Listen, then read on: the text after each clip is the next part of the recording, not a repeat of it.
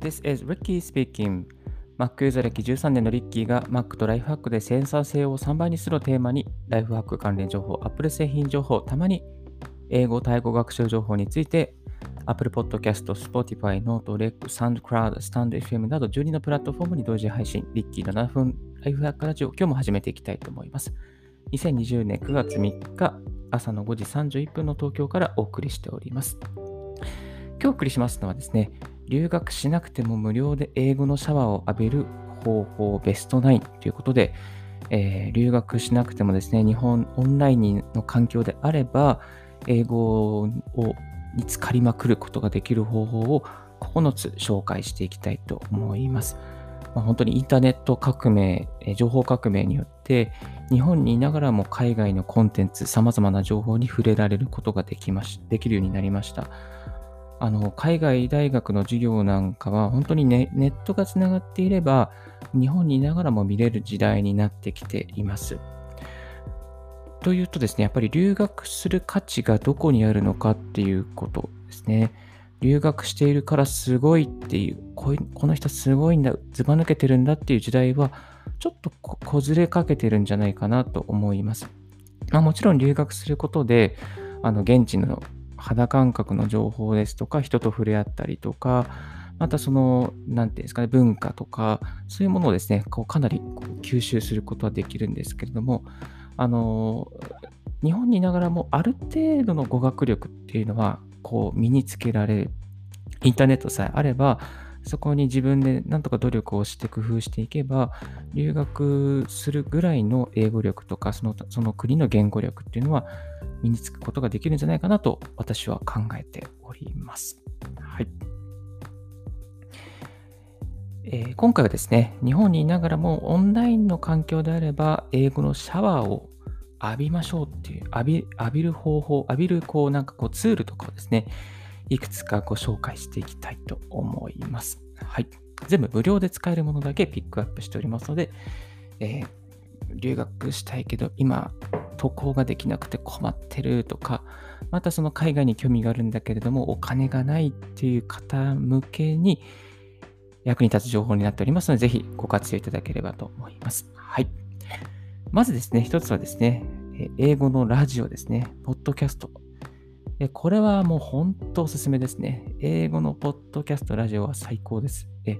もう全部無料で、しかもリスニングとか、あと現地の情報もそうですし、ニュースとかもそうですし、全部入ってますから、これを利用しない手はないです。2000年、2000初期ぐらいからですね、ポッドキャストって始まってますけども、もう本当にこれがあったおかげで私は英語力を磨くことができました。iTunes とか、あとはですね、まあ iTunes が有名どころなんですけれども、一つお勧めしたいのが TuneIn っていうですね、TUNEIN、TuneIn っていうですね、こうラジオアプリがあるんですけども、これがものすごいですね。もう世界各国のローカルラジオも含めて、世界各国の言語、そして FM 局、これをカバーしてます。例えばサウジアラビアとか、例えば、ま、スリランカとかですね。こうあんまりこうメジ,、まあ、メジャーじゃないっていうあの、あんまりこう人が,、まあ、行かないような国のラジオのローカル局とかもカバーしてくれてるんです。もうこう検索できちゃうんですよね。これがすごいですね。えなので、これを使わない手はないですね。で、日本の場合、このチューインで日本のラジオ局を探すと、例えばこの東京の、例えば調布のラジオとか、あの甲府のラジオとかね、あかなの山梨県の甲府のラジオとか、なんかそういうこうローカルなラジオも検索することができて、結構網羅的にですね、いろんな世界のラジ世界のインターネットラジオを見ることができるチューンイン、え、ブラウザー版もあって、また、えー、アプリ版もあります。これ無料で全部使えますので、ぜひ、この英語以外の、まあ、例えば今こういうの英語のがメインになっちゃうと思うんですけども、英語以外の言語を習得したいっていう方には、チューインを猛烈にお勧めします。私、タイ語を勉強しているので、このチューインでタイ語のローカルの曲ですね。例えば、パタヤの FM 曲とか、ユータヤの FM 曲とか、そういうのをこう見たり、聞いたりして、あ、この地方ごとにいろいろ違いがあるなとかですね、まあ、こうずっと聞きながらタイ語のリスニングを深めてですね、えー、やったりしています。はい。まあ、ちょっと iTunes に戻ると iTunes でもこうラジオがありまして、例えば BBC とかブルームバーグとか、そういった有名どころのですね、ラジオ局、あのずっと聞き流しで聞くことができます。あとは、まあ、まあ、ブルームバーグとかそういうのも BBC とかもですね、あの確か、あ、ブルームバーグ朝聞いてると、あのもうこの朝の時間はですね、トランプせトランプの会見、記者会見とかが、ね、ライブで入ってきたりして、あのこの記者とですね、トランプのやり取りとか、結構ライブで聞けると、これも勉強になったりしますね。面白いですね。うん。はい。あと、えー、もう一つがですね、二つ目が iTunes U の大学講義。この iTunes U、ちょっと残念な情報が入ってきました。2021年末に閉鎖することを静かに Apple が発表しているみたいです。この MacRumors っていうですね、この Apple の情報、いろいろとこう最新情報を垂れ流してくれる MacRumors の中にですね、こうは2021年に閉鎖するという情報の記事が6月にアップされておりました。はい。累計で10億回以上ダウンロードされていて、2000、えー、これは2007年からですね、あの始まった、まあ、米国トップクラスの大学のコースやコンテンツを配信に目的にとして始まりました。本当に大学の講義をそのまま受けられる、すごい優れた あのコンテンツだったんですけども、こういろいろとこうプラットフォームがいろんなところで分散していく中にやむなく、この iTunes U のコンテンツも、まあ、この iTunes U 自体が閉鎖になってしまうみたいです。はい。まあ、ですけども、ポッドキャストのアプリに移行しておりますので、引き続き、あの、この講座の内容とか見れるようになるみたいです。はい。あとですね、もう3つ目がですね、NHK の2カ国語放送。まあ、NHK で受信契約している方に限りますけれども、NHK のニュース9、ニュース7とニュース9は、NN とニュースが2カ国語放送しています。えー、これはもう、確かライブだったかな。うん、ライブで、えー、同時英語の同時通訳が入っていまして、えーと、この副音声のモードでですね、えー、日本語と英語で聞くバージョンと英語だけで聞くバージョンがあります。おすすめは英語だけで聞くバージョンになってるんですけど、私は思うんですけども、というのはですね、まあ、そのニュース7とかニュース9は日本語の字幕が入るので、えー、大体の内容が日本人の方分かります。ですので、大体の内容分かった状態で英語で聞くっていうのが、まあ、こういいんじゃないかなと思っています。はい。これも NHK 契約している方は、無料で聞けますので、ぜひ聞いてみていただければなと思います。最近、最新の時事、時事の用語をですね、どうやって英語であの伝えるのかとか、あと、ま、政治関係ですかね、政治とか経済の関係のことを英語で何て言うのかとか、例えば自由民主党を何て言うのか、英語で何て言うかとかですね、そういうこともです。ね、ちょっとこう、なんかこう、この NHK の2カ国語を聞いてると、分かるようになってくるというのはそういうメリットがあります。ちょっと自分はテレビがなくて NHK も契約していないので、これ見れないんですけれども、あの実家にいた時はこれをよくちょこちょこやって、えー、聞いていました。はい。あと、えっ、ー、と、この NHK 契約してなくても見れる英語ですね、がありまして、それは NHK ワールドですね。これも NHK ワールド楽しいですね。あの、えっ、ー、と、Apple TV にも NHK ワールドのアプリがありますし、あとネットでも見れますし、あとあのスマホのアプリでも見れます。で NHK ワールドのいいところは、あの例えばこの NHK ワールド単独で番組を作ってるっていうこともありますが、NHK で放送した番組を、まあ、その NHK ワールドでもこう英語の吹き込みを入れて再放送してたりします。そういう番組とかですね、結構、もうなんかなんとなく見てるだけでも、あの、コンテンツがわかる、内容がわかるので、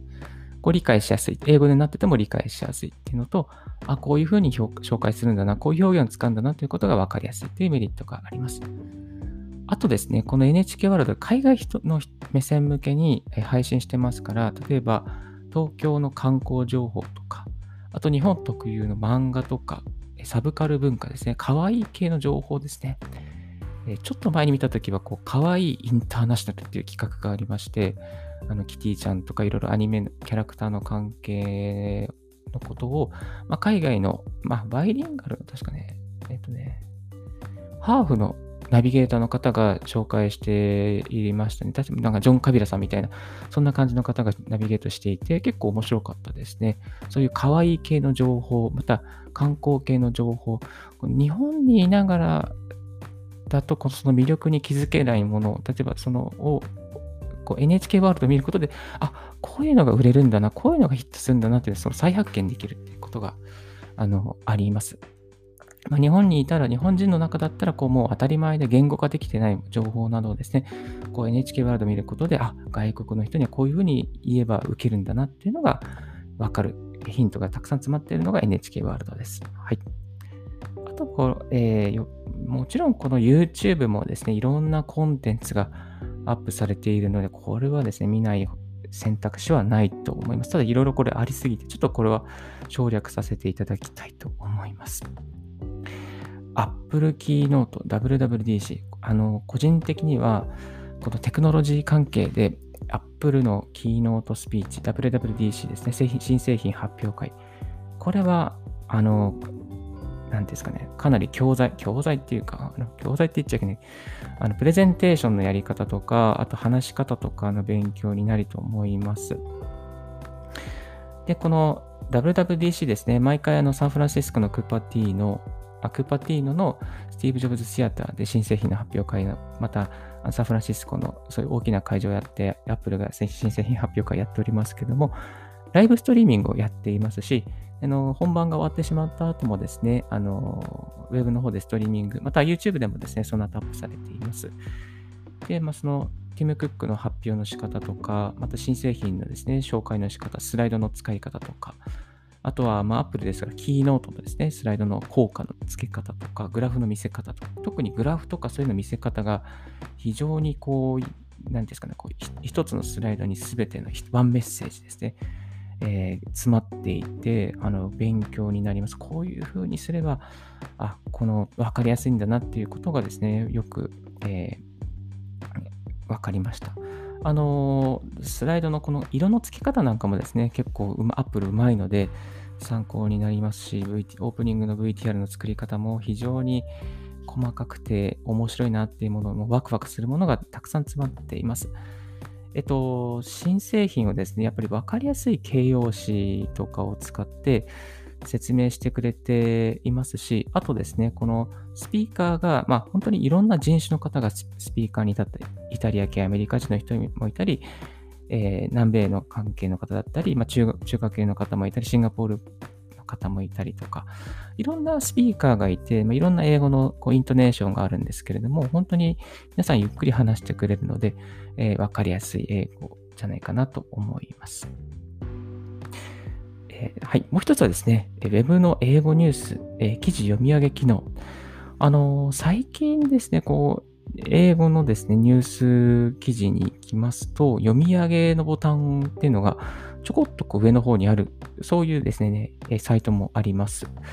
あの、それを使うとですね、こう、ニュースの記事を、まあ、目で読むだけじゃなくて、こう、その音声でも追いかけることができます。で、その音声を読み上げ機能がないウェブサイトだったとしても、Mac の場合ですね、この PopClip というアプリを使うことで簡単に読み上げをすることができます。まあ、このポップクリップに関しては過去のラジオの方でも配信しておりますので、お聞きいただければと思います。あと、Apple のですね、あのー、元々のデフォルト、Mac, の方ですね、Mac ユーザーの方でしたら、このスクロールして選択した範囲を、まあ、英語の文章を読み上げるっていう、そういう機能もありますので、ぜひですね、使ってみていただければと思います。そのこの内容に関してはブログの記事に過去にまとめておりますので、リンクを貼らせていただきます。もう本当に気になった表現とかですね、読み方とか、さっとこう、あの、英語の発音とかですね、あの、確認することができます。ただ、Mac で読み上げると、ちょっとこう、なんかこう、機械的だったり、ぎこちない感じに聞こえてしまうので、そこが、まあ、デメリットではありますけども、ただ読み上げのこう発音の確認とかにですね、すごく便利に使えます。はい。あとですね、まあ、こう、ちょっとこう、スピーキングの練習をしたいときに、例えば、周りにこう、うち外人いないんだよな、みたいな、その英語のネイティブの先生いないんだよな、とか、あの、英会話教室に行くわけにもいかないしなっていう時があると思うんですけど、そういう時はですね、あの、自分のこう、こう覚えた単語、フレーズを確認したい時は Siri を使いましょう。え、ちょっと寂しいですけど、Siri、Siri 結構、あの、話、に話し相手になってくれます。はい。えー、Siri にですね、あの英、英語で Siri、あの、英語で、こう Siri を使えるモードに設定しておくと、まあ、自分で英語で話しかけたときに、あの英語で対応してくれます。自分なんかもよく Siri に、uh, Hey Siri, can you set up the、uh, 20 minutes alarm, uh, 20 minutes timer? とか、20分ちょっとタイマーつけてみたいな。あと、uh, Could you tell me today's、uh, overall schedule とか今日の全体のスケジュールを教えてよみたいな、そんなことですね。シリに語りかけると、あの、シリが反応してくれます。こういうのですね、シリに、あの、ラジオで今収録してますけども、隣にスマホがあったりすると、シリが反応しちゃってですね、ああ、みたいな、そういう放送事故も前はありました。はい。で、シリに話しかけるえー、スピーキングドネーション。これもおすすめですね。あとですね、もう一つ、えー、おすすめしたいのが、たくさんありすぎてちょっと申し訳ないんですけど、CBS とか CNN とかですね、海外のテレビ局を、で大大抵こう、ライブで、あのストリーミング放送してます。インターネットブラウザーで立ち上げて、例えば CBS ライブストリーミングとか、CNN ライブストリーミングとか、そういうのを検索すると、あの、本当に Web ブラウザー経由でライブライブでストリーミングしているのもあります。自分なんかちょっとハワイの関係でお仕事をさせてもらっていたときは、ハワイのローカル情報を知りたいので、えー、KHNL とか、あと、KGMB ですね。KGMB すごくちょっとお世話になってるんですけど、KGMB のライブストリーミングとかを見て、ローカルでどんな情報が、ニュースがあるのかとか、カルチャーのいろんな情報をチェックしていました。で、こういうですね、ネットでもう本当にその現ハワイにいなくてもローカルの、まあ、ニュース局だけですけども、ニュースの情報をですね、見ることができますので、ぜひやってみていただきたいこのこういうのもね、ブログの過去の記事にまとめておりますので、ご覧ください。あとですね、無料体験、Amazon の無料体験、オーディオブックの無料体験、これは今最強です。これが一番最強かもしれないですけども、オーディオブック、Amazon が上するオーディオブックですね。おえっと、オーディブルオーディブルですね。オーディブックですね。 Audible。オーディブルはあの非常にいいですね。 Audible の無料体験がいいです。 Audible 1ヶ月無料っていうのがあるんですけども、その1ヶ月無料に、えー、と入って、そしてその Audible の本のまとめセットっていうのがあるんですね。まとめセット。落語のまとめセットとか、例えば中国語のまとめセットとか、英語のまとめセットがあるんですけど、このまとめセットを1ヶ月無料でやります、買いま、やってみますっていうのが非常にお得です。このまとめセットは、まとめセットなので、例えば6000円とか7000円、8000円ぐらいでですね、8000円するぐらいする本をまとめて、えー、無料体験できますよっていうふうにやっています。で、まとめセットで無料体験することで、リスニングの最強なんとかセットとか、 TOEIC に似てる英単語セットとか、会話フレーズ集とか、そういうのをですね、1ヶ月丸々無料で聞くことができる、見ることができますので、7000円するものを0円で1ヶ月間体験することができます。1ヶ月終わる前に解約しちゃえば、もう0円でその7000円分のコンテンツを全部取って、えー、楽しむことができちゃいます。これは非常におすすめなので、ぜひぜひやってみていただければなと思います。これの方法もですね、あの過去の記事にしておりますので、ぜひご覧いただければと思います。はい。いやーもう本当にちょっと駆け抜けましたけど、こんな長くなっちゃってすいません。18分も取っちゃいましたね。あのー、最後にですね、やはり、あのー、身近なところでやっぱりこう、英語に触れるっていうなると、やっぱりこう、日常のスマートフォンとかですね、PC、えこれをですね、あのぜひ英語モードにしていただきたいなと思います。特に Mac、Apple 製品の場合はですね、簡単にもうボタン一つ設定から言語を変えるだけで、ボタン一つで、あの、英語のモードになります。まあ、英語にモードになると全部表示されるものが英語になったりとか、あと通知される内容が英語になったりするので、まあ、こう、こう、なんですかね、こう機械の英語をですね、簡単にこう自分の中で認識することができますし、はい、あの、自然とですね、英語を触れられるようになるのでおすすめです。え今日はですね、え、9つの無料でできる英語のシャワーを浴びる方法についてお送りさせていただきました。この中、これ全部やる必要はないんですけども、あ、これだったらやることができそうだなと思うことをですね、あの、やってみていただきたいなと思います。英語力を上げるという点でおすすめなのが、やはり英語のラジオ、チューインとかポッドキャストを聞くっていうことはおすすめです。あとは Amazon の Audible ですね。Audible の無料体験のまとめセットをやってみる。これは、この2つはですね、やっぱりこう、えー、トップ2でおすすめですので、ぜひやってみていただければと思います。はい。ちょっと長くなってしまいましたけども、一旦この辺でブレイクさせていただきます。Thank you very much for listening. はい。皆さんありがとうございました。いやちょっと7分のライフワークラジオと言いながら、もう20分も経ってしまっているので、いや、ちょっと私も滑舌悪いですね。やばいですね。はい。本当に気をつけなきゃいけないなと。今、このアンカーのラジオですね。アンカーで今収録してるんですけども、えー、Google Chrome でえー、収録する場合30分までの収録なので、あと10分しか収録できないので、えー、10分で最後まとめて、雑談しながらまとめていきたいなと思います。ニッチな分野でですね、この英語を勉強、まあ、なんか認識するっていう中に、自分は結構乗り物を使ってます。あの、最近は、この新幹線とか、もう英語で、あの、発信してくれてる車掌さん多いですね。Uh, This is Nozomi Super Express Train bound for 新大阪とかですね。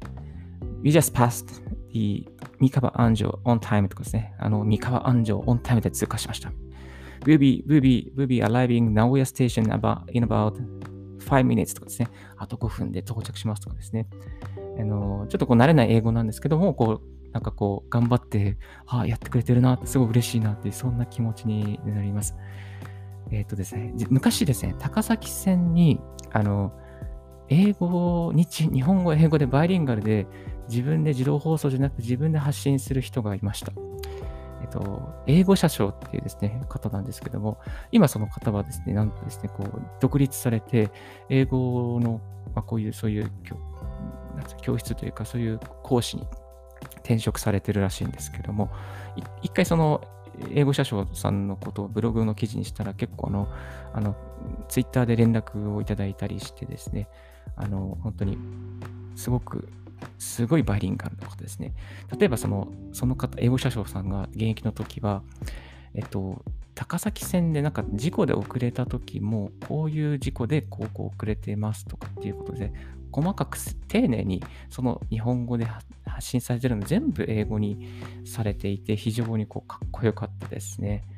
えー、そんな感じで、なかなかこう、うん、英語で車掌さんがバリバリ話してくれるってなかなかないので、面白いですね。あと、バニラエアの社内放、社内放送、機内放送なんかも結構面白かったですね。なんかこう、私は何々が好きですとか、何々が、あの、なんかこう、最近何々ハマってますとか、結構こう、あの CA さんのですね、あの、ラフな日常、なんですかね、パーソナルな日常のところにも触れ触れるような、そういう内容があって、それも非常に面白かったです。ちょっと電車に戻るんですけど、先日南部線に乗った時もですね、あのー、本当に、例えば、will be landing, will be, will be arriving at the final destination, Tachikawa Station, Tachikawa Terminal. The doors on the left side will open. Thank you very much for using the、uh, number line and we look forward to serving you again とか、これが大体あの定型句なんですけども、このことをですね、あの、日本語で、えー、今日も本日も、本日もご臨いただきましてありがとうございました。僕は立川立川でございます。みたいな感じですね。その後に英語でちゃんと説明している方がいて、あ、こういう方もいるんだなって、本当に英語車掌に、高崎線の英語車掌に近い方が南部線にもいたと。なんか少しずつこう東京オリンピックに向けて増えてきていたんじゃないかなって、そんな風に、えー、思います。あの英語の車内放送、本当に面白いですね。あの、東急東横線とか、あの、なんか、こう、総合直通が複雑すぎて、あの、こっから先はセミエクスプレストレインですよ。環球移行ですよ。こっから先は港未来線ですよ。なんか、This is the express train bound for 元町中華街 or 港未来ラインなんとかとか to とかですね。こう、いろんなこう、あの、複々線とかその相互直通しているとちょっと複雑な英語であの表現するので、本当に簡単にバンフォー何々行きですよみたいな、そんな感じじゃなくて、えー、as, a, as, a, as a special express train とかですね、ここからこの区間は as a, as a 何々として、えー、特別急行としてとかですね、なんかこうそういうこう複雑な路線ほど複雑なこう英語車内放送になるので、これもですね、ちょっと見ど見どころとか面白いですね。as とか on とか、そういうこう前置詞になんか詳しくなれるような、そんな気がします。あとですね、ニッチなところで本当乗り越し生産とか、もう、あの英語のディスプレイを選択すると、英語の音声が出てきたりとか、表示になったり、それも面白いですし、えっ、ー、と、市、市とか区とですね、そういう新聞なんかもですね、まあ、渋谷区なんかでは、あの、英語のですね、区法とかですね、えー、司法が出ていますので、まあ、こういうのをたまに手に取って見てみるのも面白いんじゃないかなと思います。で現在ですね、ちょっと周平さんのですね、サロン、英語で情報収集するサロンに入らせていただいているんですけども、1ヶ月間限定でこのサロンが運営されていて、海外の英語のニュース記事をどうやって Twitter で要約するとか、どういう YouTube と Podcast、どっちをしたらあの収益が上がるかとか、えー、ポッドキャスト、こういうのが面白いとか、そういういろんな情報ですね、えー、交流するサロンに入っています。このサロンすごくあのこれから英語を勉強する方、また英語を勉強していてある程度できる方が英語の海外のニュースソースをどうやって見るかとか、こういうのですね、非常にあの収集する方法を非常にわかりやすく解説してくれている、えー、オンラインサロンになっております、えー、非常におすすめですので、このリンクも貼らせていただきます。英語情報収集、英語情報収収集するサロンおすすめです。池原さんもですね、あの運営に協力されていて、非常に濃い内容がですね、配信されておりますので、ぜひこちらもご覧いただければと思います。はい。今日は非常に長くなりましたけれども、留学しなくても無料で英語のシャワーを浴びる方法ベスト9についてお送りいたしました。はい。ウィッキー自身ですね、えー、全然留学しなくても英語を使うお仕事に就かせてもらっていて、約12年目た、12年経ちましたけども、本当に留学したらまだいいんですけども、留学しなくても日本にいながらも国内留学で、えー、ネットがあればなんとか、えー、英語を話すことができるようになりますので、ぜひ皆さんこれからも英語を頑張って、これから英語で仕事をしたい、また海外に活躍していきたい、海外に留学していきたいという方の背中をですね、どんどん押していきたいと思いますので、ぜひこれからもリッキーのライフハック情報をご活用いただければと思います。はい。今日のラジオはいかがでした？でしょうか少しでも役に立ったなと思う方は、ポッドキャストの購読をお願いいたします。リッキーブログ、ツイッターも毎日更新しております。質問、こういうことを聞きたいというリクエストがありましたら、ツイッターまでご連絡ください。